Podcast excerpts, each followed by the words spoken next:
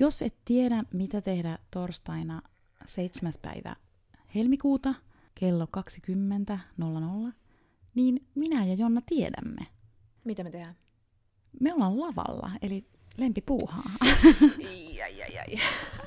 Sitä olen aina rakastanut. No anyways, me ollaan ää, tällaisessa pod-off-tapahtumassa, ja mikä parasta, se on kilpailussa. Toinen asia, jota rakastan. Me olemme kisaamassa podcastien mestaruudesta yhdessä omaluokkaa podcastin kanssa, Politbyroon ja Kasper ja Mikko podcastin kanssa. Siellä paikalla on myös tuomareita. Siellä on Laura Freeman, Pietari Kylmälä, Toni Dunderfeld. Minä se sanoo Dunderfeld. Mutta pelkästään tuomarit eivät päätä tästä mestaruudesta, vaan yleisö vaikuttaa omalta osaltaan huuto äänestämällä, eli olemme erittäin iloisia, jos tulet, tulet sinne huutamaan. Ja jos et tule huutamaan, niin me syyllistetään koko loppu, loppuvuosi teitä tästä, että ette sitten senkään vertaa välittänyt. Mutta se on oikeasti kiva tapahtuma, se on sanoin festari ja siellä on vaikka mitä meneillään siinä viikonloppuna, että kannattaa tsekata, tsekata ne muutkin tapahtumat. Ja koska minulla on hamsterin muisti, niin mä en muista, että sanoinko mä tämän, että se on siis korjaamolla kulmasalissa. Mä en Ehkä. muista. Mutta siellä nähdään. Mm. Ehkä, jos mä pääsen paikalle, mutta... Okei, okay, no sitten itsekseni siellä vedän joku karaoke-biisi. Sä olet kipeä. Klassikko. Influenssakausi. mä oon ottanut rokotteen. Niin, Hei. Mm, kannattiko? Ei näin toimi. Tota, me oltiin tänään, tällä viikolla Johannan kanssa ihan vaan oltiin leffan enskarissa, mutta meidän on pakko vähän puhua sitä, koska se oli niin, se oli niin järjettömän hyvä leffa, eli Mia Tervon Aurora, joka on nyt tullut enskariin. Ja jos et ole vielä ollut katsomassa, niin mene katsomaan se leffa. Se oli tota, mä jotenkin päädyin sinne hieman yllättäen ja mulla ei ollut mitään ennakko-odotuksia. Paitsi siis mä olen ollut Mia Tervo fani, mm. että mun siis yksi lempi elokuvistani on hänen lyhyt elokuvansa Lumikko. Kyllä, se on hieno. Se on ihan järjettömän hieno, sanoisin, että taide-elokuva. Mm. Tehty ehkä joskus 2000-luvun alusperäti tai alkupuolella. Joo. Ja tota, ja tämä Aurora, eli mä en siis niinku tiennyt, mitä mä oon tulossa katsomaan. Mä en niinku tiennyt siis tavallaan lajityyppiä, että tiesin kyllä, että mitä Mia niinku yleisesti ottaen tekee ja ehkä muistelin jotain, että mitä suunnitelmia hänellä oli ollut, mutta en ollut lukenut mitään niinku tarkempaa juttua tästä. Ja tämä Tämä oli mahtavaa, koska tämä itse asiassa vastasi kahteenkin sellaiseen suureen kaipuuseen ylipäänsä maailmassa, mutta erityisesti myös niin suomalaisessa elokuvassa. Eli että tämä oli siis rakkaustarina, mm. joka joka ei, ei ollut kliseinen, mutta joka sitten kuitenkin hyödynsi niin kuin tämmöisen rakkaustarinan konventioita tai tämmöisiä tapoja elokuvassa. Ja sitten tämä oli komedia. Ja sekin oli sillä aika hassua, koska tämä kuitenkin niin kuin leikitteli hyvin reippaasti tällaisilla suomalaisilla niin kuin jopa stereotypioilla. Mm, kyllä. Ja silti mä nautin siitä. Joo, se meni jollain tavalla tarpeeksi yli aina niistä tietyistä stereotypioista, mitä sanoit. Ja siinä oli sellaisia tarpeeksi övereitä kohtauksia, että ne jäänyt siihen keskivaiheeseen, että ne meni jotenkin tosi hienosti yli. Ja, ja siis tässä on tietysti pitää ensin sanoa myöskin aivan niin kuin mahtavat näyttelijät, eli Mimosa Villamo Aurorana ja sitten Amir Eskandari Darjanina. Ja sitten tietenkin Miitta Sorvali, joka esittää tämmöistä muistihäiriöistä vanhusta, joka on sitten aika suora, suorasanainen, hyvin sellainen Miitta Sorvali-rooli, mutta ihan loistava.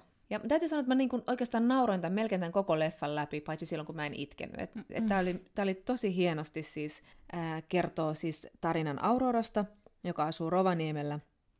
Ei missään tämmöisessä romanttisessa Lapin kaupungissa, vaan, vaan tota, semmoisessa niin taajamassa. Että se voisi olla mikä tahansa suomalainen pikkukaupunki oikeastaan, missä se tapahtuu. Ja hän on töissä kynsistudiossa ja sitten dokailee illat. Ja, ja tota, sitten hän kohtaa tämmöisen pakolaismiehen, jota tämä Amir Eskandari esittää tosi hienosti. Ja sitten, koska tämä mies tarvitsee turvapaikan, niin hän päättää auttaa sitä maksua vastaan ja etsiä tälle Darjanille vaimon. Ja Darjanilla on myös pieni tyttö ja hän myös senkin takia sitten haluaa saada turvapaikkapäätöksen tai mahdollisuuden jäädä Suomeen. Ja tästä tämä komedia sitten lähtee. Ja tota, on tosi hienoa nähdä leffa, joka vaihtaa rekisteriä noin tosi nopeasti, mutta tosi jotenkin uskottavasti. Siis sillä tavalla, että, että, se, että se pystyy tavallaan yhdessä hetkessä nauramaan hulluna ja seuraavassa liikuttumaan ihan hirvittävästi.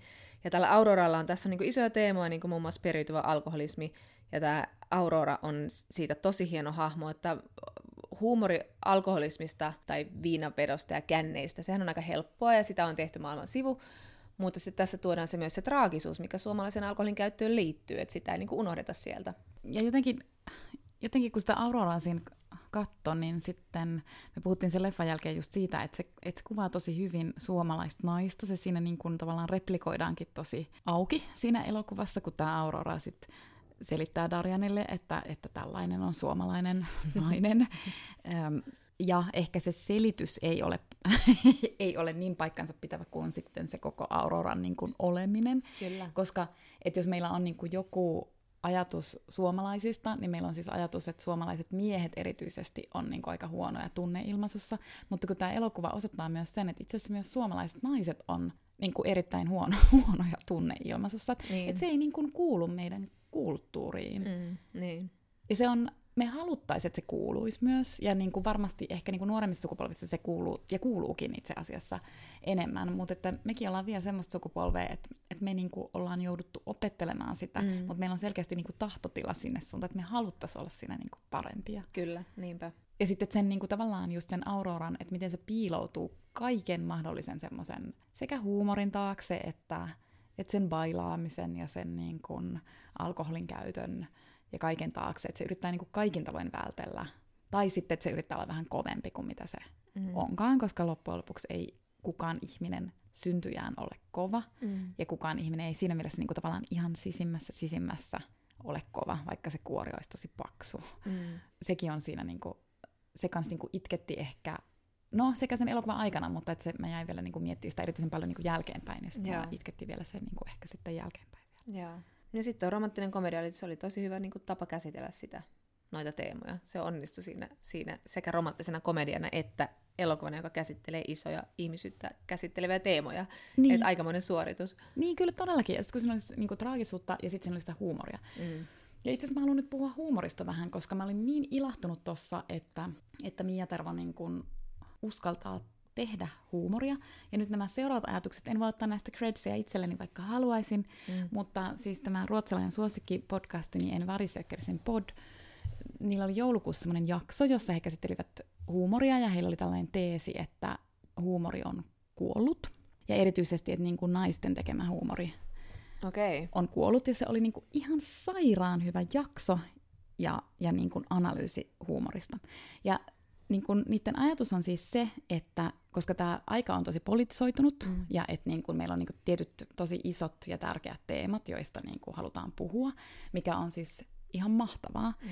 Mutta sen seuraus on se, että tavallaan naisille lankeaa aika semmoinen vanha rooli tässä poliittisessa ajassa, eli että kaikkien naisten tavallaan odotetaan olevan moraalinvartioita niin, ja, niin. Niin kuin, okay, ja niin kuin hyvin niin kuin poliittisesti valveutuneita, kun taas huumorihan on niin kuin aina vähän epäkorrektia ja se aina liikkuu niin kuin jossain tabu alueella. Mm. Että jotta jokin on hauskaa, niin sen pitää olla no, tunnistettavaa, mutta sen pitää olla myös yllättävää ja sen pitää sanoa jotain, mitä ei niin kuin, tavallaan ihan saisi sanoa. Niin just, ja niin. mä en nyt tarkoita mitään semmoista tosi huonoa, mm. vaikka rasistista huumoria. Mä en puhu nyt siitä, vaan mä puhun niin kuin hyvästäkin huumorista. Että sen hyvänkin huumorin pitää uskaltaa niin kuin, liikkua tavallaan huonon maun. Niin, ja rikkoa normia. Niin, rajoilla. Ja, sit, ja sitten, koska niin kuin tässä nykypolitisoituneessa ilmapiirissä erityisesti niin kuin naisille lankeaa se, että jotta sinä olet kunnollinen nainen, niin sun pitää olla niin kuin tavallaan vakava. Mm. Niin kuin, että sun pitää ottaa vakavasti maailman ongelmat. Ja, ja niin kuin, että sen takia se niin kuin naishumoristin rooli on vaikea. Mm. Että siinä pitää, siinä pitää olla niin kuin tosi rohkea, että sä pystyt olemaan tällä hetkellä naishumoristi. Ja sitten ne otti niin kuin esimerkkejä, ja ja esimerkiksi niin kun yksi niistä oli siis Hannah Gadsbyn Nanette, josta meillä on myös puhuttu, mikä mm. on siis niin kuin ihan mahtava mm. show, mm. mutta se on niin kuin oikein niin kuin tosi oireellinen esimerkki siitä, niin kuin, että, että myös niin kuin tämä, tämä niin kuin stand-up-koomikko sanoo sen tavallaan itse niin kuin mm. tosi suoraan. Niin. Ja sitten he puhuvat tosi paljon Leena Dunhamin haastattelusta uh, The Cut lehdessä. Mä en tiedä, luitse sen viime vuoden puolella. En. Se oli siis pitkä siis tämmöinen henkilökuva, ja se oli vähän niin kuin, tai siis tosi outo, siis se haastattelu, että siinä niin kuin käytiin läpi Leena Dunhamin tavallaan mokia, ja, ja niin kuin, että millä tavalla Leena Dunham on ikään kuin, niin kuin rikkonut maailmaa vastaan. Mm, niin kuin tässä, et kun siis, hän on siis ihminen, joka sanoo vähän niin kuin mitä syl- sylkisuuhun tuo, ja niin, niin. hän on niin kuin sanonut tosi tyhmiä juttuja. Kyllä. Mutta hän on myös, jonkun jutun luin, mä muistin, sillä oli pitkä lista, mitä kaikkea Lena Dunham on pahoitellut. Ja siinä oli, she has apologized this and that. And to... Kyllähän on niin pyytänyt myös anteeksi niin. aika monesta asiasta. Niin, eikö siis todellakin. Ja sitten, ja sitten tota, ja sit, no se haastattelu oli silleen niin kuin, vähän niin kuin outo, ja sitten siinä käytiin niin kuin näitä mokia niin kuin just läpi. Ja, ja sitten myös tota, hänen ikään kuin sairashistoriansa mm, myös. Mutta, mutta sitten se, tota, se haastattelu loppuu siihen, että sitten kun tavallaan Girlsin jälkeen hän, Leena Dunham ei ole oikein niin kuin onnistunut missään. Mm, mm. Et Girls oli neroutta, mm. mutta sen jälkeen hänellä on ollut niin kuin hirveästi vaikeuksia. Ja nyt se haastattelu loppui siihen, että hänen seuraava projektinsa on joku tositarinaan perustuva elokuva jostain Syyrian, Syyrian pakolaisesta. Joo, mikä on siis, kässäri. Joo, joo, ja siis, että joo, se on tosi hieno aihe, mm. mutta sitten kun se on vähän silleen, että mutta onko se Leena Dunhamin aihe? Niin, että tekisikö niin. joku toinen kuitenkin sen niin kuin paremmin, koska niin. Leena Dunhamin pitäisi tehdä sitä, mitä se teki Girlsissa, että niin. et se tekee jotain, että se menee jotain täysin omia polkujaan, mm. että se menee alueelle, minne niin kuin muut ei ole mennyt, koska kyllä mä kuitenkin ajattelen niin kuin Leena Dunhamista, että Girls oli niin kuin, että se on niin kuin 2010-luvun TV-maailman Nero. Mm, siis se on niinku mm, tavallaan, niin. se on se tyyppi, joka on tehnyt sitä niinku ihan järjettömän kiinnostavaa mm, kamaa. Niin. Ja nyt se niinku tavallaan, nyt se joutuu niinku tekemään tavallaan semmoinen tosi hyväksytyn elokuvan, niin, paitsi että lu- hän on kokenut siitäkin myös kritiikkiä, että, että, hän, että tämä on tämmöistä vähän tämmöistä whitewashing, että nyt hän tekee tämmöisen, niin kuin, että miksei hän anna jonkun niin kuin muun tehdä sitä, jonkun jolla on tätä taustaa ja muuta vastaavaa, että nyt hän niin kuin kiilottaa profiiliaan tällä projektilla. Niin, eli siitäkin häntä vielä kritisoi. Mm, ja mä, en, niin. mä kritisoin tavallaan nyt eri, tai siis niin, mä, en, kriti- kriti- mä en kritisoi itse asiassa häntä, joo. vaan mä oon silleen, että hän on vapaa tekemään mitä haluaa, mutta mm. mä oon mm. silleen, että ehkä hänellä olisi toisella suunnalla jotain enemmän annettavaa. No kyllä, todellakin. Et sitten musta niinku tuntuu, että se kritiikki on niinku tavallaan tuhonnut hänet. Mm, niin, kyllä. Siis sille, että koska häntä on kritisoitu niin valtavasti, häntä on niin kuin sille, että konservatiivit on kritisoinut häntä, mutta sitten myös niin kuin liberaalit on kritisoinut häntä. Ja mä luulen, että se kritiikki, mikä hänen osuu kaikkein eniten, on kuitenkin niin kuin se liberaalien Varmasti, kritiikki. joo, joo. Ja mun on tosi vaikea, mä ymmärrän täysin, niin kuin muakin vitutti, kun Leland Dunham puolustaa jotain jotain tota, miesystävänsä, jota syytettiin Me Too, Me tai MeToo-liikkeen jossain sillä alkuvaiheella syytettiin tätä, ja sitten hän puolusti tätä miestä. Ja sitä ennen hän oli kuitenkin ottanut kantaa, että uhria pitää aina mm. uskoa. Ja, ja niin kuin, no joka tapauksessa kaik, moni asia, mitä hän on tehnyt, on vituttanut mua, mutta mua on vituttanut enemmän se valtava kritiikki, mitä hän on saanut, joka on täysin suhteetonta verrattuna, jos puhuttaisiin nyt, että kyseessä olisi joku mies, joka mm. tekisi samanlaisia juttuja. Ja ylipäätään siis Lena Dunham on siis hän on inhottu hahmo mm. niin monella tavalla, ja, mon, ja monella tavalla sen takia, että hän on hän panee itsensä liian alttiiksi. Mm. Ja hän ei ole konventionaalisesti kaunis nainen, joka kuitenkin on, pyörii, me ollaan puhuttu tästä niin sata kertaa, että ne jaksa sanoa, mm. mutta pyörii alasti siellä ruudussa ja, ja eikä niinku ymmärrä edes hävetä ja niin, niin poispäin. Et niin mä en anna tätä anteeksi, niin sen takia mä niinku on niin, puolustan Lena Dunhamia viimeiseen hengenvetoon. Niin, siis niin mäkin puolustan, koska siis niinku, et silleen, et, et joo, että hän, hän niinku tekee myös virheitä, niinku, mm. hän tekee virheitä, niin. mutta siis silti, että niinku, koska mun mielestä hän on niinku ajojahnin uhri. Mm. Et tosi usein sanaa ajojahti käytetään jostain, niinku, jostain vanhasta... Niin, niin, niin. Mutta kun mun mielestä se, kenestä pitäisi oikeasti puhua ajojahnin uhrina, on siis Leena Dunham.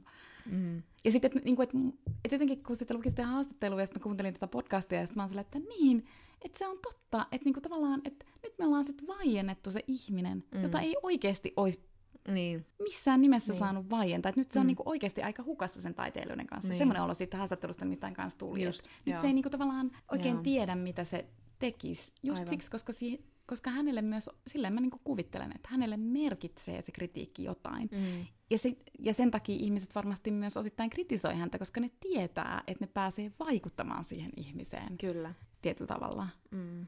No mutta ei, no, hän, anyway. on sitten, hän on sitten Done. Niin, että siis mä tota, jotenkin kuitenkin toivoisin, että hän jotenkin niin kuin, en mä tiedä, mä toivoisin, että ihmiset eivät kritisoisi häntä niin paljon, vaan antaisi hänen olla hetken kaikessa rauhassa, mm. jotta me pääsisimme nauttimaan hänen niin kuin, siis, luovuuden hedelmistään. Ja tämä liittyy siis Mia Tervoon, että kun mä ajattelen, että Mia Tervossa mm. on jotain semmoista, hän menee kans niinku tavallaan semmoisille alueille, jotka, mm. että et hän on niinku siis taiteilija. Mm. Ja mm. sitten mä toivon itse asiassa myös ähm, Hannah Gadsbystä, että hän palaisi itse asiassa tekemään sitten mm. kuitenkin huumoria, koska mm. jos hän ei sitä tee niin kuin niin, niinpä. Meillä on taas yksi menetetty niin, ääni, mihin niin. se, kelle se tila Koska taas hän annetaan. On, hän on ollut briljantti siinä. Niin, näin on. Tämä tästä. Mutta ollaan tässä vähän katsottu muutenkin telkkaria. ollaan käyty leffassa, ollaan käyty telkkaria. Mutta Netflixin Sex Education, me ollaan siitä vähän sun kanssa viestitelty. Se on hauska sarja, kun se on jotenkin niin vähän irrallinen ja out of place, että et mihin aikaan se sijoittuu, ja okei, se on Englannissa, mutta sitten se on vähän niin kuin just semmoinen, vähän semmoinen outo, outo teinisarja, joka on aika vapaa kaikesta, niin kuin, että ei sen tarvi olla niin tarkkaa. Et sit on, se on vähän sen 80-lukulainen, tosi perinteinen, vähän semmoinen breakfast club. Ne tosi tunnistavat high school-tyypit siellä pyörii, tai puhutaan englannista, mutta tota, ja sitten, mut sit samalla täysin niin kuin moderni ja sitten vähän erilainen. Niin, sit, ja toi on just hassu, mulla kesti ihan järjettömän pitkään, kun mä ajattelin, että high school, mutta tämähän on siis Englannissa. Just Sitten kun mä pääsin siitä irti, niin mä oon tälleen, niin, ehkä mä voin katsoa tätä ihan Joo. välittömättä tästä. Mutta siinä on, se on hyvä, se on feel good sarja, sopii tähän aikaan hyvin. Se on todella tota, ja sitten kun alkuun mä heti niinku tykkäsin siitä, mä oon nyt katsonut sen koko ekan tuotantokauden, ja mulle kokonaan. tuli täysin okay. järkytyksenä varoituksen sana. Okay. Mä olin varoitunut kymmeneen jaksoon. Paljon siinä on? Kahdeksan. Ahaa, eli mä oon melkein kattonut sen. Niin. Ja sitten kun se loppuu se kahdeksan, sit mä oon että ihana kohta alkaa seuraava. Ei alkanut. Ai ja hyvä kun sanoit. Mm. No, mutta siis, että alkuun mä olin sille, että joo, että mä tykkään tästä. Että mä tykkään tästä. Mutta sitten mulla on tullut niin kuin, mitä pidemmän mä sitä katsoin, niin mä olen tällä, että eikö tää on oikeasti tosi ihana sarja. Joo, joo. Musta se on ihana joo. se sarja. Ja just toi, mitä sä sanoit, että se on niin kuin, sekin pelaa tosi paljon kliseillä. Tietenkin se haluaa niinku kuulua siihen lajityyppiin, mm, siihen semmoiseen mm. teinikomediaan. Ja että siellä on niinku ihan sairaan kliseisiä hahmoja, niinku täysin epäuskottavan Kyllä. kliseisiä. Mutta toisaalta mä tykkään niinku high school komedioista ja mm. sarjoista, että mm. sitten se on myös tietysti, että sitten mm. tietää niin kuin sinänsä mitä saa, mutta se myös niin kuin yllättää se sarja. Että sitten siinä niin kuin tulee tavallaan sellaisia kohtia, joista tulee just silleen, että oo, että no tähän tämä antoikin nyt jotain uutta. Esimerkiksi mulla on semmoinen juttu, että mä rakastan elokuvien tanssikohtauksia, siis mm. semmoisia, jotka ei ole tanssielokuvia, mutta Joo. jossa yhtäkkiä tulee joku mahtava niin kuin, tanssikohtaus. Ja mun aiempi suurin rakkaus äh, on äh, Looking-sarjan Mm. Siinähän tanssittiin siis paljon, kun Joo. he kävivät San Francisco yökerhoissa. Se oli tämä kun... homo, homo-yhteisöön sijoittuva tv Niin, aivan. Ja, mutta sinne mun lempitanssi kohtaus oli, se ei ollut San Francisco, vaan ne lähti jonnekin, oliko ne jossain hautajaisreissulla tai jossain siinä, jossain lähiseudulla. Ja sitten ne tanssii, äh, ota mikä sen bändin nimi on, Ultraneitin Free-kappaleen tahtiin. Nyt kaikki okay. voivat nyt sitten googlata ja kuunnella sen biisin. Se on, se on hyvä biisi, biisi kyllä. ja, ja sitten, mutta mun suureksi pettymykseksi mä niinku säännöllisesti oikeasti käyn YouTubessa kokeilemassa, että löytyisikö se, niinku se, se Eikö scene. löydy? Ei, sitä ei, niinku, että mä luulen, että mä oon niinku ainut maailmassa, joka arvostaa sitä tanskaa. Mä en muista tätä kohtausta, ehkä niin, olet. Eli, eli, eli, se on totta. Eli siis mä olen ainut maailmassa, joka arvostaa sitä. No mutta anyway, niin. se on mun niinku viimeisin semmoinen niinku tanssikohtaus. Rakkaus, mutta sitten tästä tulee myös semmoinen tanssikohtaus, joka niinku, tavallaan uudistaa semmoista high school tanssikohtausta. Mutta se on kritiikkinä se, että se on aivan liian lyhyt. Ai jaa, okei, okay, no mä en ole päässyt tuohon kohtaan Joo, vielä. pikkusen niinku pidentää ja heruttaa. Just. Mutta siinä on myös kohtia, joissa mä niin kun, sille olen huuto itkenyt siinä sarjassa. Joo, joo, joo. Siinä, on, siinä on muutama semmoinen ihan, ihan tosi ihana kohtaus. Ja sitten se on jotenkin mahtava kuvaus nuorista, ja, ja sitten siinä on niin ihania nämä vanhemmat hahmot myös. Gillian Anderson, mm. Persbrandt. Kyllä. ja ketä kaikkea. Mutta sitten siinä, siinä on myös se, että mä rakastin esimerkiksi Glee-sarjaa, vaikka se oli jotenkin vähän överiä ja jotenkin semmoinen, mutta tässä on vähän samaa semmoista, samaa henkeä, vaikka tässä nyt ei kuitenkaan lauleta tai mitään muuta vastaan, mutta se on jotain sy- tosi sympaattista. Aina mä kritisoin, että aina on tämä aina on tää niinku päähenkilökundilla on aina se musta kaveri, joka on sitten vähän semmoinen joku hauska ja, ja, ja hupaisa, tai sitten se, tai sit se musta kaveri on, jossa puhutaan vain vanhemmista ihmistä, niin sitten se on tämmöinen niin viisas, viisas kaveri, joka antaa sitten tämmöisiä viisauksia tässä. Niin aina vaan niin vähän rasittaa tämä kuvio tässä, mm. mutta tässä mustassa kaverissa on myös paljon sävyjä. Mm. Mutta se on vähän semmoinen rasittava sidekick, että aina pitää olla just toi niin se semmoinen, mm. se johon se vain peilataan sen päähenkilön tarinaa. Mutta kyllä siitäkin ehkä kasvaa, en tiedä tässä sarjan edetessä. Ja mä en nyt muista, missä sä oot menossa, mutta joo, et kyllä se pikkusen... Mä menossa niinku... My Vagina-jaksossa, se oli ihana! Se oli ihana, siinä mä huutkin. Sama. Tytöt! niin, sitten mä olin silleen, että ihana, niin kuin edellinen vastaava kokemus on öö, kuolleiden runoilijoiden seuraava Se oli Eli kyllä. siitä oli se, aikaa. 90-luvulla itkit viimeksi. Niin, kyllä, juuri näin. mutta, mutta joo, että et jotenkin se kyllä vähän niin kuin muuttuu se niiden dynamiikka. Joo. Ja sitten mua kuitenkin vähän siinä sitten herkistyttää se niiden ystävyys. Joo, kyllä, kyllä, kyllä se ehdottomasti herkistyttää, mm. joo, koska se on myös poikien ystävyyttä, mutta se ei ole heteropoikien ystävyyttä. Niin, ei niin. Mutta tota, Oletko vissi lukenutkin jotain? Mä olen lukenut tämän Hans Ruslingin ja öö, nyt mä pitää luntata, kun en muista näitä.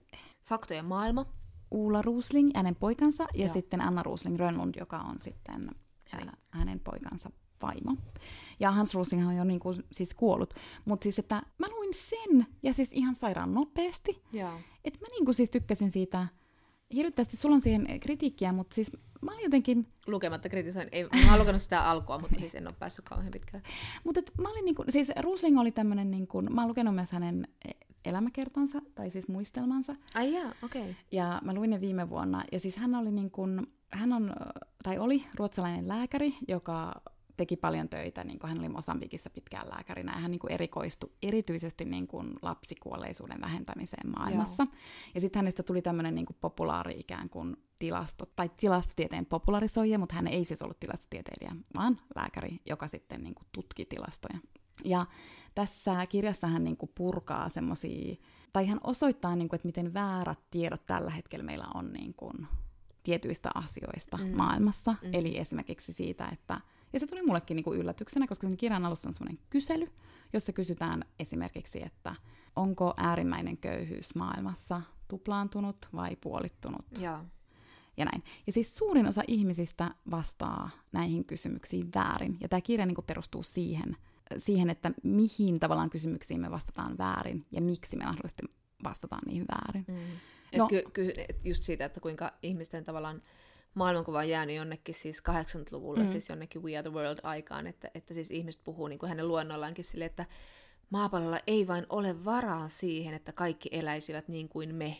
Ja sitten se alkoi niinku, se alkoi kyseenalaistaa tätäkin, tällaisia mm. kommentteja sille, että, että ai miten niinku me, että loppupeleissä niinku on, on ne superrikkaat, joita on pieni porukka, mutta suurin osa elää niin kuin on sille tylin alemman keskiluokan, tai ei sen tule alemman keskiluokan, mutta kuitenkin suurin osa elää kuitenkin poissa köyhyydestä, tai siitä, siitä niin kuin siis äärimmäisestä köyhyydestä. Äärimmäisestä niin. köyhyydestä. Niin. Ja että sitten se, niin kuin se äärimmäinen köyhyys on niin kuin se pienenee koko ajan, että tavallaan ei ole olemassa niin valtavaa jakoa meihin ja niihin, jotka mm. elää jossain siellä niin kuin niin, siis niin, niin. silleen niin kuin äärimmäisessä niin. köyhyydessä. Niin. Ja sitten kun se on niin kuin ihan, tai siis tavallaan itse asiassa musta tuntuu, että mä oon niinku ajatellutkin niin, että sit musta tuntuu, että mä juttelen jonkun äh, vanhemman sukulaisen kanssa, ja sitten ne on silleen, että ajatella, että et sitten jollain Nigeriassakin joku kännykkä, kännykkä on. Niin. Sille, että niin totta kai niin. on, kun siellä on siis, niin kun, siis valtavasti ihmisiä, jotka asuvat siis keskiluokassa. Niin. Ja just tätä, missä syytettiin, kun äh, pakolaiskriisi puhkesi pari vuotta sitten, niin just tästä, että miten ne tulee sillä kännykät ja hyvät vaatteet, niin Syyriasta tuli jotain keskiluokkaisia ihmisiä, koska oli sota.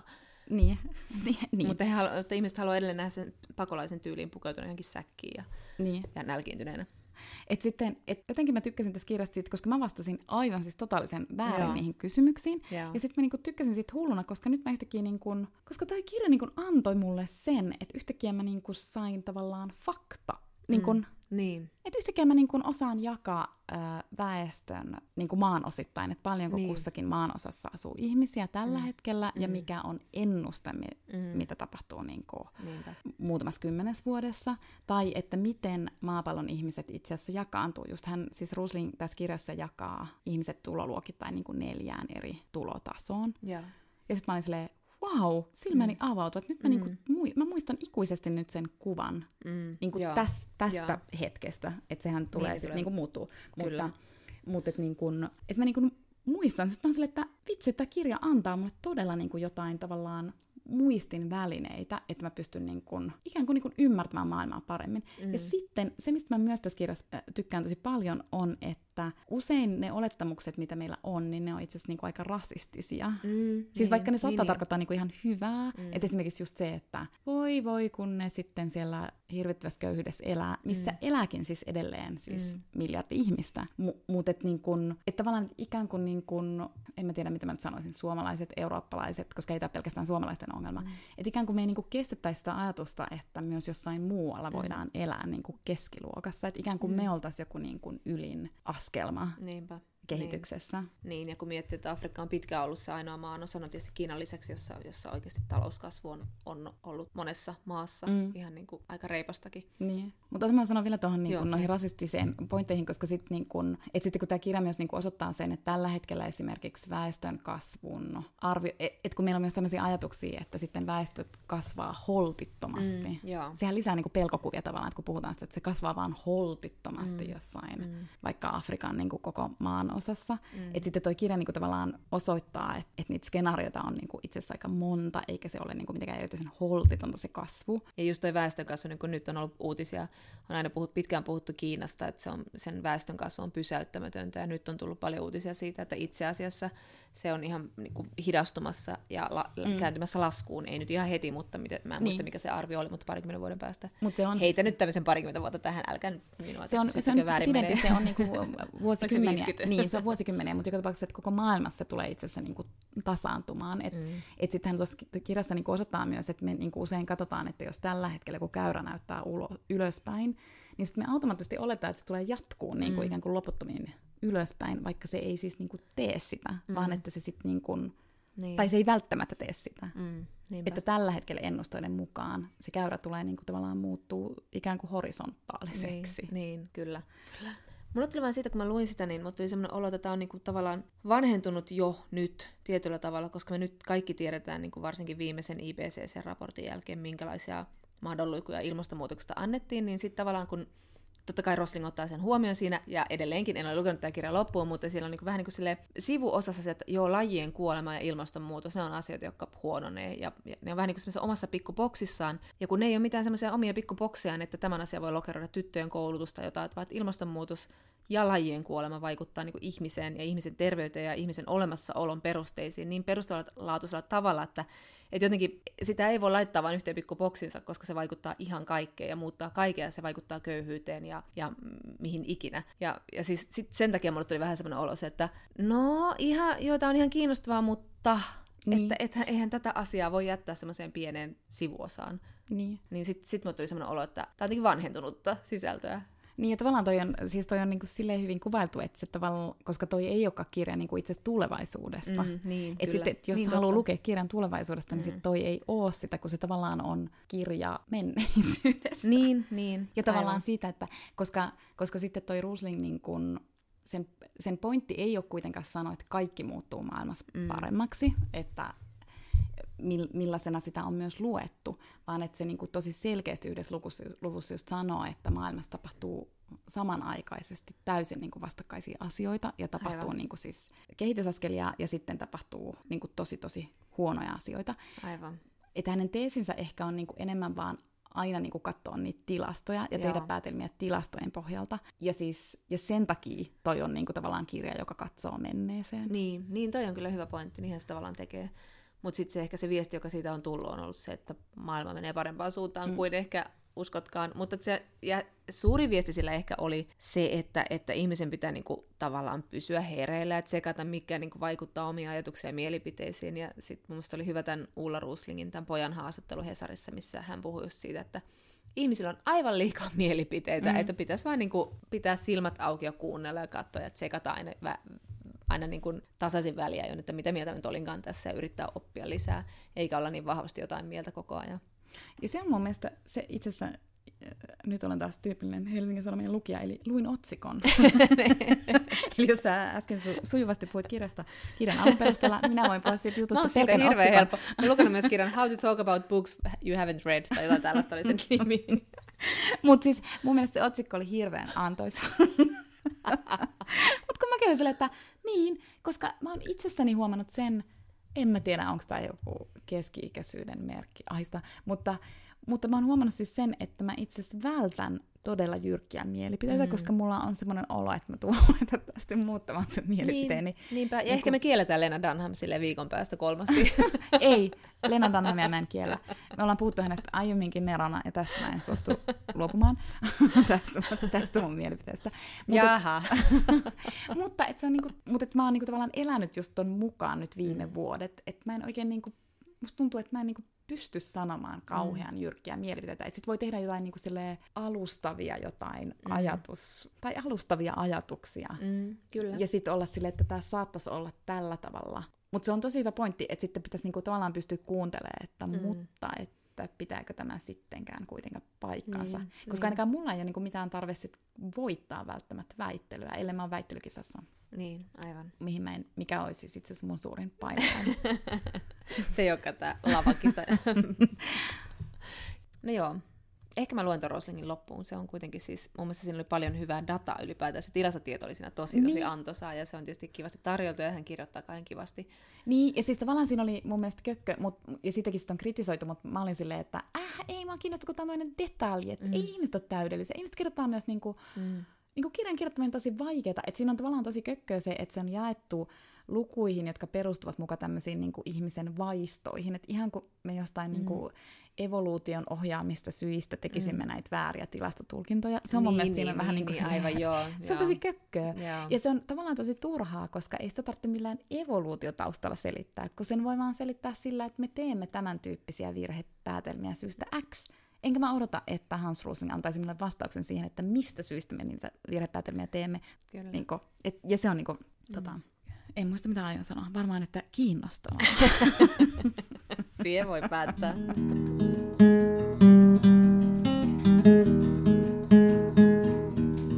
Unohdin äh, jakson alkuun sanoa tärkeimmän. Eli tämä jakso on omistettu niille monille ihmisille, jotka ovat äh, lähettäneet meille ohjeita, miten minä saan HBOni toimimaan. Kiitos, ne on ollut ihan mahtavia ohjeita. Joo, se oli kyllä aika söpöä. Se oli mahtavaa, ja nyt minun HBOni toimii. Eli ATK-tukihenkilöinä saat sitten toimia jatkossakin, jos tulee jotain ongelmia. Kyllä, että tämä nyt, anteeksi vaan, tämä johtaa nyt tämmöiseen kierteeseen, että aina kun on joku ongelma, niin ehkä me tuomme sitten todellakin esille tässä, tässä tota podcastissamme. Jonna, ketäs me olemmekaan lukeneet? No, aina ajankohtaista ja ajatonta James Baldwinia. Ja nyt voidaan tehdä tässä tämmöinen linkki, että hän on ajankohtainen myös sen takia, että jos tämä katu osaisi puhua kirjasta, eli If Beale Street Could Talk, leffa tulee nyt enskari ensi kuussa, tai nyt helmikuun alussa, mutta meillä on puhuttu Baldwinista, että meidän pitäisi lukea, lukea häntä, ja nyt me ollaan sitten luettu. Tosin me ollaan kumpikin luettu oma kirjamme. Mä olen lukenut tämän kyseisen leffa enskarin saavan kirjan If Beale Street Could Talk, ja sä Johanna? Sitten mä kaivelin omaa kirjahyllyäni. tässä mentiin niin hyllyn johdattamana. Mutta mä luin Notes of a Native Son kirjan, joka on esseekokoelma. Kyllä. Ja James Baldwinista sen verran äh, sananen, eli hän nyt on intellektuelli, Amerikassa tosi arvostettu äh, amerikkalaista yhteiskuntaa ja sen epätasa-arvoa ja roturistiriitoja ja, ja identiteetin sosiaalista rakentumista käsitellyt kirjailija – ja hyvin tosiaan arvostettu siellä aina ollut. Suomessa ei niin kauheasti ehkä ole käsitelty häntä. Ja hän tota, kasvoi Harlemissa New Yorkissa ja herätti heti esikoisteoksellaan 50-luvulla huomiota. Ja tämä esikoisteos oli Go Tell to the Mountain, eli Mene ja kerro se vuorilla. Se on suomennettu kyllä. Näitä löytyy aika huonosti näitä kirjoja kirjastosta. Huomasin, että mekin ollaan molemmat nyt luettu sitten englanniksi nämä kirjat. Ja legendan mukaan Baldwin oli ollut jossain ravintolassa, hän, hänelle oli kieltäydytty tarjoilemasta. Ja sitten hän oli suuttunut sitä niin paljon, että hän muutti sitten 24-vuotiaana Pariisiin ja pysytteli siellä, kunnes sitten alkoi tämä kansalais, mustien kansalaisoikeusliike liike nousta Jenkeissä, niin hän halusi ja hän koki velvollisuudekseen olla osa sitä ja palasi sitten Jenkkeihin ja oli sitten mukana tässä liikkeessä tosi vahvana hahmona. Ja itse asiassa tässä Notes of a Native Son kirjassa tässä on kolme osaa ja siinä on, niin kuin, siinä on aivan mahtava johdanto, jossa siis tavallaan johdatellaan tämän kirjan teemoihin ja sitten puhutaan kirjailijuudesta. Mun mielestä se on aina tosi kiinnostavaa kuulla, mitä, mie, miten, mitä niin kirjailijat ajattelevat kirjailijana olemisesta Kyllä. ja miten he näkevät, että mikä niin tehtävä kirjailijalla on tai miten he itse, niin kuin, mistä lähtökohdista he kirjoittavat. Ja esimerkiksi James Baldwin tässä kirjan esipuheessa sanoo, että hänen mielestään kirjailija kirjoittaa aina yhdestä lähtökohdasta, ja se on omista kokemuksista, ja, mikä oli niin kuin aika hauska, kun me viimeksi puhuttiin Aila Meriluodosta. Mm. Ja, mutta tässä on siis kolme osaa, ja se ensimmäinen osa, tai oikeastaan koko kirja käsittelee sitä, että mitä on olla afroamerikkalainen Yhdysvalloissa ja ehkä erityisesti afroamerikkalainen mies. Mm. Ja ensimmäisessä osassa hänellä on muutamia semmoisia kulttuurin tuotteita, joiden kautta hän niin käsittelee tätä kysymystä. Ja se on vähän niin kuin vaikeampi se eka osa, ja ei ehkä niin lukemaan houkutteleva, mutta sitten kakkososassa siitä lähtien se kirja on sit niinku, tavallaan vähän niin kuin muistelma. Mm. Ja siinä kakkososassa ollaan Harlemissa, ja siinä kakkososassa itse asiassa kuvataan juuri tuota, mitä sä sanoit. Eli sitä, kun hän menee ravintolaan ja hänelle okay. kieltäydytään niinku tarjoilemasta. Joo. Ja sitten kolmas osa tässä kirjassa sijoittuu sitten Pariisiin. Tämä vaan tällaisena välihuomautuksena. Joo. No mun kirja, If Bill Street Could Talk, niin se taas on tämmöinen, tämä voisi olla aika, aika helppo sisään tulla Baldwinin tuotantoon. Tämä on tosi tavallaan helppo lukuinen, nopea lukuinen, mutta tavallaan tässä tulee nämä Baldwinin teemat aika isosti, että tämä on, tämä on tietyllä tavalla yhdistelmä semmoista vihaa sitä, sitä niin kuin, mitä hän sanoi tässä kirjassa, niin kuin demokratian helvettiä kohtaan ja sitä niin kuin poliisien mielivaltaa ja sitä mustien, mustien niin kuin edelleen niin orjutettua asemaa kohtaan Jenkeissä ja sitten samalla ylistys myös rakkaudelle, että et Baldwin, Baldwinin tuotannosta, nyt kun on lueskellut sitä, niin hänellä, hänestä on aina sanottu, että hän oli tämmöinen niin kuin, tietyllä tavalla Martin Luther King, King, Kingin tämmöinen perillinen, tai siis aikalainen hän oli, mutta, mutta että samoja ajatuslinjoja hänellä oli, eli, eli siis rakkaus on se tapa, jolla, jolla tota, tuo yhteiskunta yhdistetään, ja hän puhuu paljon rakkaudesta, hän puhui siitä, että tavallaan niin kuin, ää, aika isostikin sillä tavalla, että valkoisten tavallaan valkoisten rakkaudettomuus oli se, mitä hän käytti, eli että kun valkoiset, valkoisten pitäisi oppia rakastamaan itseään ja toisiaan,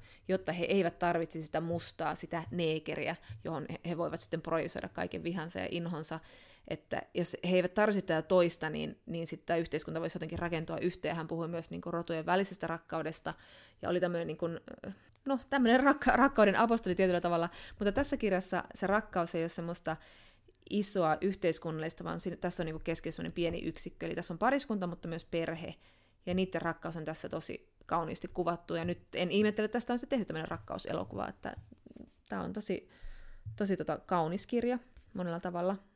Ja minä vuonna tämä oli kirjoitettu? Oliko tämä 74? Pieni hetki.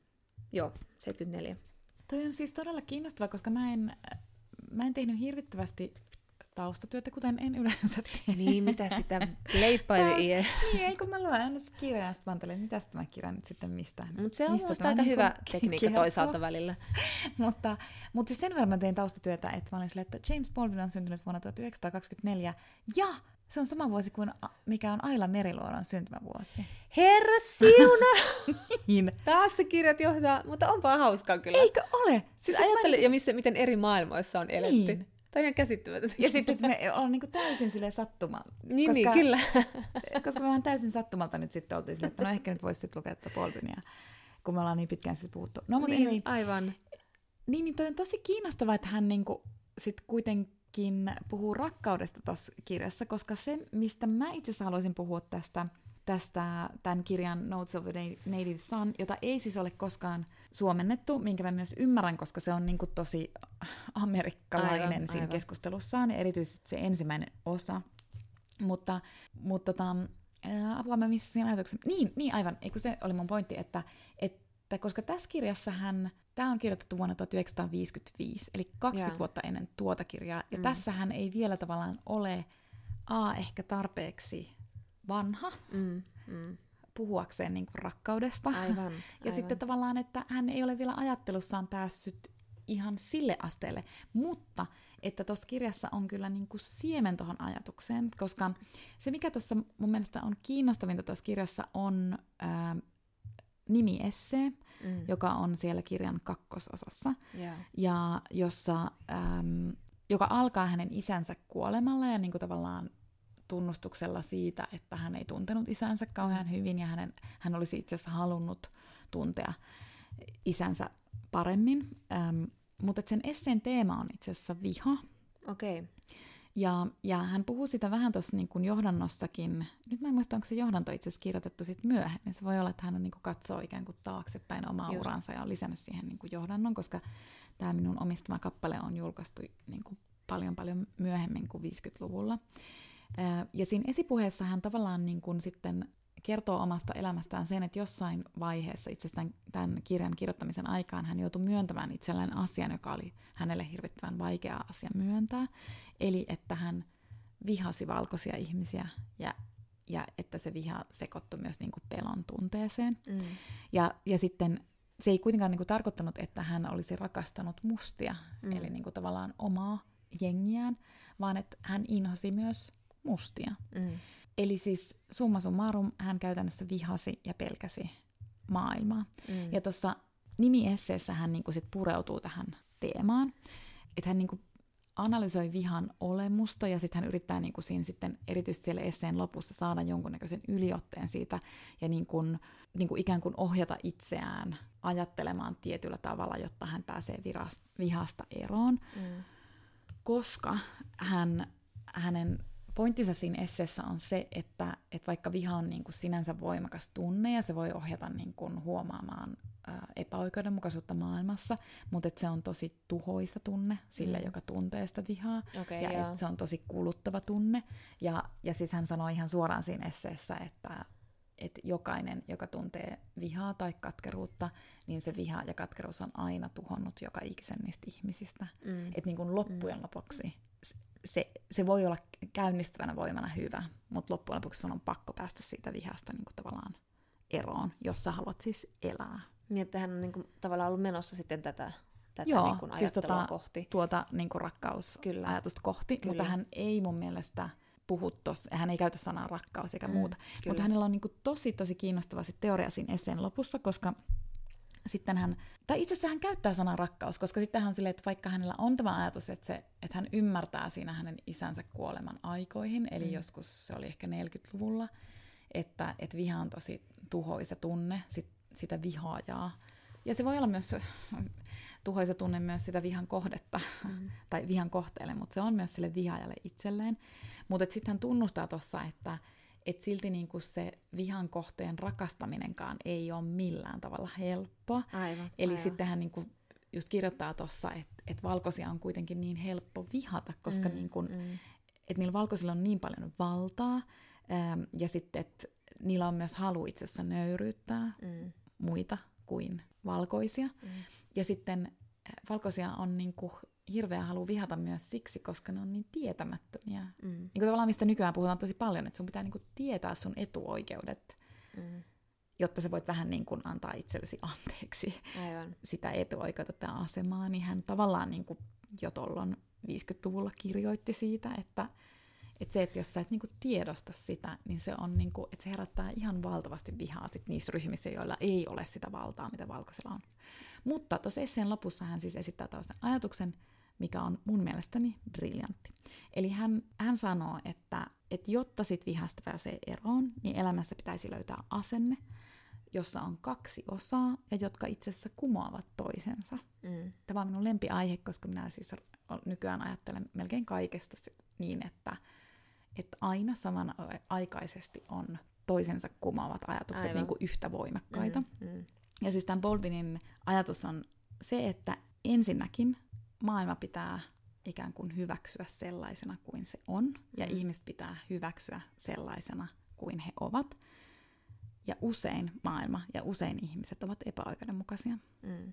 Mutta sitten yhtä vahva on tämä niin kuin toinen sääntö tässä ajatuksessa.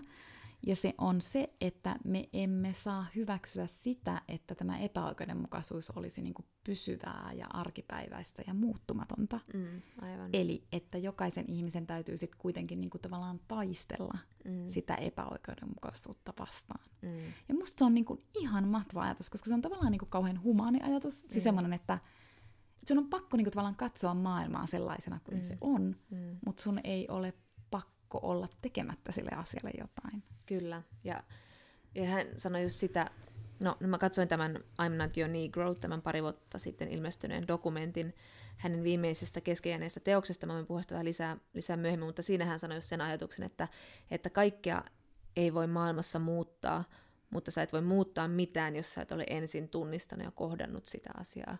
Et ju- just toi, toi ajatus hänellä on ollut. Toi niin kuin, kuvaa mahtavasti hänen semmoista monisyistä ajattelutyyliä ja, ja semmoista niin kuin filosofia hänessä, mutta hän puhuu myös tässä kyseisessä I'm Not Your Negro, joka on sitten tosiaan 70-luvun lopussa, lopussa ollut, ähm, perustuu siis hänen 70-luvun lopussa tekemään, tekemiin muistiinpanoihin, josta piti tulla hänen niin kuin tämmöinen niin kuin pääteoksensa, eli Remember This House. Ja siinä hän siis niin kuin, halusi kritisoida amerikkalaista yh- yhteiskuntaa hänen niin kuin, kolmen murhatun ystävänsä kautta, ja he olivat nämä ihmisoikeusaktivistit Medgar Evers, Malcolm X ja Martin Luther King Jr. ja, ja joiden kaikkien ystävä hän oli, ja kaikki nämä kolme murhattiin parin vuoden välein, ja, ja sitten hän siinä dokumentissa, siinä vaiheessa, kun hän saa kuulla viimeisen, eli Martin Luther King Juniorin murhasta, niin hän, hän kuulee siitä, ja sitten hän ei muista sitä päivästä mitään, että hän on mennyt ihan totaaliseen shokkiin, ja, ja niin kuin siitä, että, että tätä tapahtuu koko ajan, että, että niin kuin, nyt kun valkoiset ei enää tiedä, mitä ne tekee mustilla, kun ei ole enää orjuutta, eivätkä he voi hyödyttää heitä, niin sitten he, he, tappavatko he heidät nyt, meidät nyt niin kuin mm. yksitellen pois tästä maailmasta. Niin siinähän puhuu tästä vihasta myös paljon näissä muistiinpanoissa. Hän puhuu siitä, että, että hänellä oli elämässään yksi valkoinen tärkeä ihminen, semmoinen naisopettaja, joka oli kohdellut häntä ihmisenä, opettanut hänelle hirveästi ja vienyt häntä paikkoihin, mihin, mihin niin kuin tavallaan ei kukaan opettaja tavallaan panostanut niin paljon lapsiin siinä vaiheessa. Ja vielä sitten me saatiin sitten valkoinen, niin hän sanoi, että tämä ihminen esti sen, että hän pystyisi täysin vihaamaan valkoisia. Ja, ja sitten hän puhuu myös siitä, että, että just tuosta vihasta, että, että se mustilla se syntyy Amerikassa siitä raivosta, että valkoinen on tiellä, ja varsinkin, että valkoinen on ni, niin kuin omien lapsien tiellä, että ne haluaa niin kuin raivata, tulee semmoinen niin kuin raivo, että mene nyt helvettiä, anna mun elää, ja anna mun olla, anna mun lasten ainakin elää, kun taas sitten valkoisella se viha syntyy pelosta, että se pelkää sitä, sitä toista, eli, eli mustaa ihmistä. Et, et kyllähän on niin näitä kahta teemaa, rak- mm. rakkautta ja vihaa näköjään sitten niin pohtinut koko elämänsä. Ja just sitä omaa suhdettaan siihen, omaa yhteisöön ja valkoisiin ja valtaa pitäviin. Niin, ja jotenkin niin kuin sille, ja useinhan se onkin niin, että sitten meitä niin kuin mietityttää jotkut tietyt teemat. Mutta siis tosi kiinnostavaa, koska nyt me itse asiassa tämän keskustelun aikana niin, niin tavallaan niin. ymmärrän hänestä, että aha, että hänellä siis tämä on nyt todellakin se kantava teema. Mm. Ja sitten kun itse luki tuota kirjaa, niin on sille, että tämä on tässä kiinnostavin. Niin. Eikä mä ajatellut, että se on hänen niin kuin, niin. Ka- niin. kaiken tuotannon tavallaan läpäisevä. Niin, ja sitten sit tavallaan, että vaikka hän niin puhuu viestiä, että, just, että, että vain niin yhteiskunnassa, jossa on rakkautta, niin siellä voi ihmiset olla tasa-arvoisia, ja jos ei ole tasa-arvoinen yhteiskunta, niin ei voi olla rakkautta. Mutta sitten tässä If Beale Street Could, Could Talk-kirjassa, että tämä on, tää on tosi hauska kirja, koska tässä ne molemmat on niin rinnakkain, että se viha siitä poliisivaltiosta, niin kuin mä sanoin, niin siitä, että kuinka tässä niin kuin näitä, ihan näitä päähenkilöitä koko ajan niin kuin joku varoittelee, että pidä sit huolta ja kato vähän ja tuolla on poliiseja ja, ja koko ajan niin tiedostaa se, että sut voidaan täysin mielivaltaisesti heittää vankila ja syyttää jostain rikoksesta, ja kuka ei tule sua hakemaan, ja kuka ei niin kuin, pidä sun mm. puolta. Ja, ja, ja sitten saati sitten, että sut voidaan niin kuin, vaientaa ihan niin kuin, lopullisesti. Ja sitten tässä kirjassa siis, jos mä nyt lyhyesti sanon tästä, tässä on siis päähenkilöt 19-vuotias Tish, ja sitten hänen poikaystävänsä 22-vuotias äh, Foni, ja he, tota, tämä seuraa oikeastaan heitä noin yhdeksän kuukauden ajan, eli tämä Tish tulee raskaaksi juuri kun Foni heitetään vankilaan juuri tämmöisestä tekaisusta rikoksesta, koska hän on ärsyttänyt yhden valkoisen poliisin. Ja, ja sitten tota, tässä sitten takaumissa seurataan, että miten nämä Tish ja Fonin elämät ja heidän perheet on niin kuin nivoutuneet yhteen ja sitten, sitten miten niin kuin heidän rakkaustarinansa on syntynyt ja, ja sitten miten he yrittävät sitten tässä niin kuin tämän päivän tarinalinjassa sitten saada, saada Fonia pois sieltä vankilasta ja, ja niin kuin perheensä pariin. Ja tässä on paitsi tämä rakkaustarina, niin sitten tässä on tämän Tishin perheen, varsinkin niin kuin tämä perhe on tosi tiivis perheyksikkö ja tosi rakastava, ja he ottavat tämän Fonin niin kuin osaksi omaa perhettään. Mutta sitten just tämän niin kuin tosi, tosi niin kuin sy- syvän ja sitten hyvin tämmöisen niin kuin ehkä jopa romantisoidun rakkauden, hyvin semmoisen nuoren rakkauden, joka on vähän semmoinen idea, idealisoitu rakkaustarina, niin sen rinnalla kulkee tämä niin kuin, tämä viha tämmöistä niin kuin helvettiä kohtaan, jossa niin kuin, musta ihminen ole koiraa parempi siellä mm. kaduilla. Niin se on, se on aika jännä, että ne kulkee tässä tälleen niin. hauskasti rinnakkain koko ajan. Että aina tässä kirjasta mä haluan sen verran puhua, että tässä oli siis, tämä on niin kuin, tämä Tish on nuori mimmi, mutta hän on vähän semmoinen, miksi häntä nyt sanoisi, spektri, prisma. Hän niin kuin heijastelee niitä muita ihmisiä siinä, että eihän niin kuin kauheasti hänen persoonansa tule tässä. Tämä, on, tämä kertoo miesten maailmasta sen Tishin kautta, ja se tuntuu vähän ehkä vaivaannuttavalta. Se ei ole, se ei ole ihan semmoinen, niin kuin, mä en tiedä, miten sen elokuvassa on toteutettu, onko se niin kuin tämän Tishin näkökulmasta kerrottu, mutta siinä on jotain sellaista, jota mä en ihan niin kuin osta, mm. mutta tota, mutta sitten tässä on ihan loistavaa ihmiskuvausta, ja sitten tässä on niin kuin tavallaan tämän Tishin ääni on joissakin tosi vahva, mutta se ei kuulosta 20 Tishiltä. Se ei kuulosta myöskään, niin kuin, mutta sitten tämä on myös kerrottu vähän niin kuin tämän Tishin näkökulmasta ehkä niin kuin jälkikäteen tämä tarina, vaikka tämä jää ihan kesken. Ja, ja, mutta tässä on jotain aivan mielettömän hienoa läsnäolon tuntua, tässä on aivan loistavaa dialogia, siis tämä on mun mielestä niin kuin valmis leffakäsikirjoitus, tämä on niin, mm. niin dialogin vetosta, ja sitten tässä on tosi hienoja kohtauksia, että mä näen tämän tosi vahvana mielessäni, semmoisia pieniä hiljaisia kohtauksia, jotka on, niin kun, hän osaa pysähtyä tosi hienosti niihin, ja niin kun, tosi kauhean viihdyttävä lukea, siis jotenkin. Ja se sijoittuu 70-luvulle. Joo, joo. Niin. Se on tehty nyt? Sitä ei ole aiemmin tehty leffaa, ei. Ei, mutta on tämä Barry Jenkins, joka teki tämän Moonlight-leffan, niin, niin. se on ilmeisesti ollut jotenkin niin kuin obsessoitunut James Baldwinista, okay. niin sitten, sitten hän on päättänyt tehdä tämän. Ai, onko se hänen? Joo. Aa, okei. Okay. Joo, joo, joo. Tuleeko se siis Suomeen levityksi? Joo, nyt ensi kuusi. Okei. Okay. Käsittääkseni ihan pian. Joo, niin, koska kyllä toi Baldwin, mun mielestä se niinku rupesi ehkä just sitten ton leffadilin takia, mutta kun mm. musta tuntuu, että se on niinku muutamat viime vuodet ruvennut niinku jenkkikeskustelussa nousemaan uudestaan. On, hän kuoli on. siis 80-luvun lopulla. Että sit on niinku aika, hän ei ole niinku ollut sillä tavalla, hän ei ole voinut olla näkyvä hahmo jenkkikeskustelussa. Aivan. Mutta että... Ehkä se johtuu tuohon kärjistymiseen, niin. mitä Jenkeissä nyt tapahtuu. Niin. Ja sitten toi leffakin niinku sitten... Sorry. Niin, että toi leffakin niinku tuo sitten tota, tietysti sitä niinku kiinnittää sitten huomiota mm, mm. tähän kirjailijaan.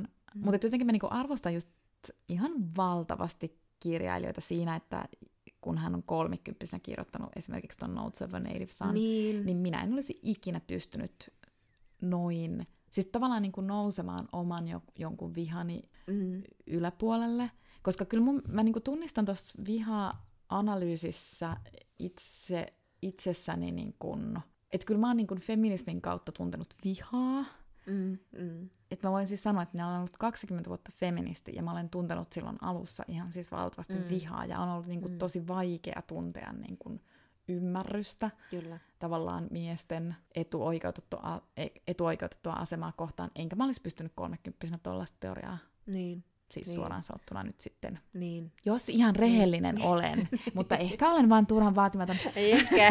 Se on taas toi kyllä patriarkatti, joka puhuu sun kautta. niin. Että mä en vaan ehtinyt kirjoittaa sitä kirjaa. Mutta mut sinänsä, että mun mielestä musta oli vaan niinku ihan järjettömän hauska lukea sitten, sitten toi kirja ja niinku esimerkiksi just toi essei, koska mä nyt mä tunnistan siitä niin kuin omaa pyrkimystäni tällä hetkellä. Mm, että musta niin. tuntuu, että mä olen tuollaisessa tilassa, mm. että mä pystyn katsomaan maailmaa ikään kuin kokematta ihan hirvittävää vihan tunnetta. Niin, niin, aivan. Että mä pystyn katsomaan joo, joo, sitä joo. ja olemaan sille, että nyt tämä maailma on tällainen, mutta se ei niin kuin tavallaan korvenna mua sisältä. Aivan. Mutta se ei myöskään tarkoita sitä, ettenkö mä haluaisi muuttaa sitä niin, maailmaa. Niin.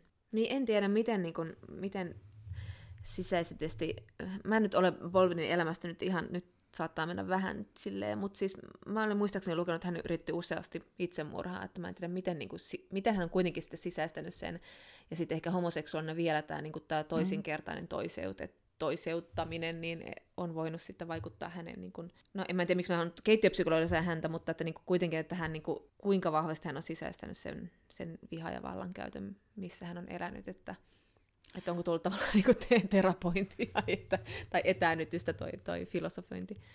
En mä tiedä, mitä mä puhun siis. Mut, mut. Niin, ja tavallaan, mutta että, että eihän se niin kuin, että siinä mielessä on ajatus on ihmisestä irrallaan myös, että, että sitten hän voi tehdä mm. tuollaisen niin kuin, tai hän voi ajatella noin, ja hän voi ajatella niin, että se on oikea se mm. ajatus, niin kuin se onkin oikea mm. ajatus. Mm. Mutta ei se sitä tarkoita, niin. että hän niin. pystyisi elämään Kyllä. sen mukaisesti. Niinpä. Niin. Mutta mä haluan itse asiassa lukea tästä johdannosta tällaisen. Joo. Mä ajattelin vetää tämmöisellä rallienglannilla, kun mä en jaksa. Vedä rallienglannilla. Ota semmoinen. Mutta kun tää oli jotenkin, että jotenkin mä nyt suosittelen, että jos nyt jotain sit lukee, niin lukekaa tämän kirjan johdanto. No niin, se on selkeä ohje. koska, koska tässä on, tää, tää on niin mahtava tämän johdannon loppu, koska hän kertoo tästä itsestään ja hän niin kuin summaa itseään. Öö, ja hän summaa näin. Tämä on nyt vähän mun edama, kun mä pikkusen hyppelen tiettyjä kohtia yli. Eli, about my interests. I love to eat and drink. And I love to argue with people who do not disagree with me too profoundly. And I love to laugh. Ja välikommentti. Mä rakastan sitä, mitä se sanoo. I love to argue with people who do not disagree with me too profoundly. Niin, aivan. Koska niin. se on paras se väittelyä. niin on. Että, se niin kuin, että on olemassa joku pohja. Niin. Että te, teillä on niin joku sama Just pohja, niin. mutta te olette ehkä vähän eri mieltä jostain, ja sitten te ehkä yhdessä pääsette niin, niin. Että se ei ole liian niin, stressaavaa, se, se ei niin. ole liian pelottava se väittely. Niin, niin se on viihdyttävää ja kiinnostavaa. Eri, ja, eri kulmasta lähes. Tämä on, niinku, tämä on siis paras Kyllä. summaus, mitä mä olen kuullut. No niin, mutta sitten niin. minä jatkan tätä. I do not like Bohemia or Bohemians. I do not like people whose principal aim is pleasure. And I do not like people who are earnest about anything. I don't like people who like me because I'm a Negro. Neither do I like people who find in the same accident grounds for contempt. I think all theories are suspect that the finest principles may have to be modified, or may even be pulverized by the demands of life, and that one must find, therefore, one's own moral center and move through the world hoping that this center will guide one aright. I consider that I have many responsibilities, but none greater than this to last, as Hemingway says, and get my work done. I want to be an honest man and a good writer. Eikö ole hieno? On, on. Ja toi on sitä johdannosta. Se on johdannosta. Okei. Okay. No lukekaa johdanto ja sitten katsokaa myös tämä I am not your negro, koska se on täynnä näitä, näitä Bolvidin TV-haastattelua. Ja hän on siis niin kuin loistava kirjoittaja, mutta hän on aivan loistava puhuja. Aivan siis lumo, lumoava, lumoava puhuja. Intohimoinen ja välillä, välillä niin väsynyt ja niin surullinen, kun hän puhuu niistä. Että, sen, että se on, niitä oli aivan mielettömän hieno katsoa sitä dokkarista, että se kyllä kansi katsoa kanssa. Ja missä se nyt olikaan? Sanot se just se? No ei, mä, mä kyllä sen vuokrasin ihan Aa. internetistä, mutta en, en tiedä, onko se missään areenassa. Ei kai se ole. Vaikuttavaa paneutumista. I know! Herra Jumala, sä oot vuokrannut jotain. No se maksoi 3,99, ei se nyt silleen. Kaikki teidän tähtenne kuulijat. Nimenomaan. Ensi kertaan. Ensi kertaan. Moi moi.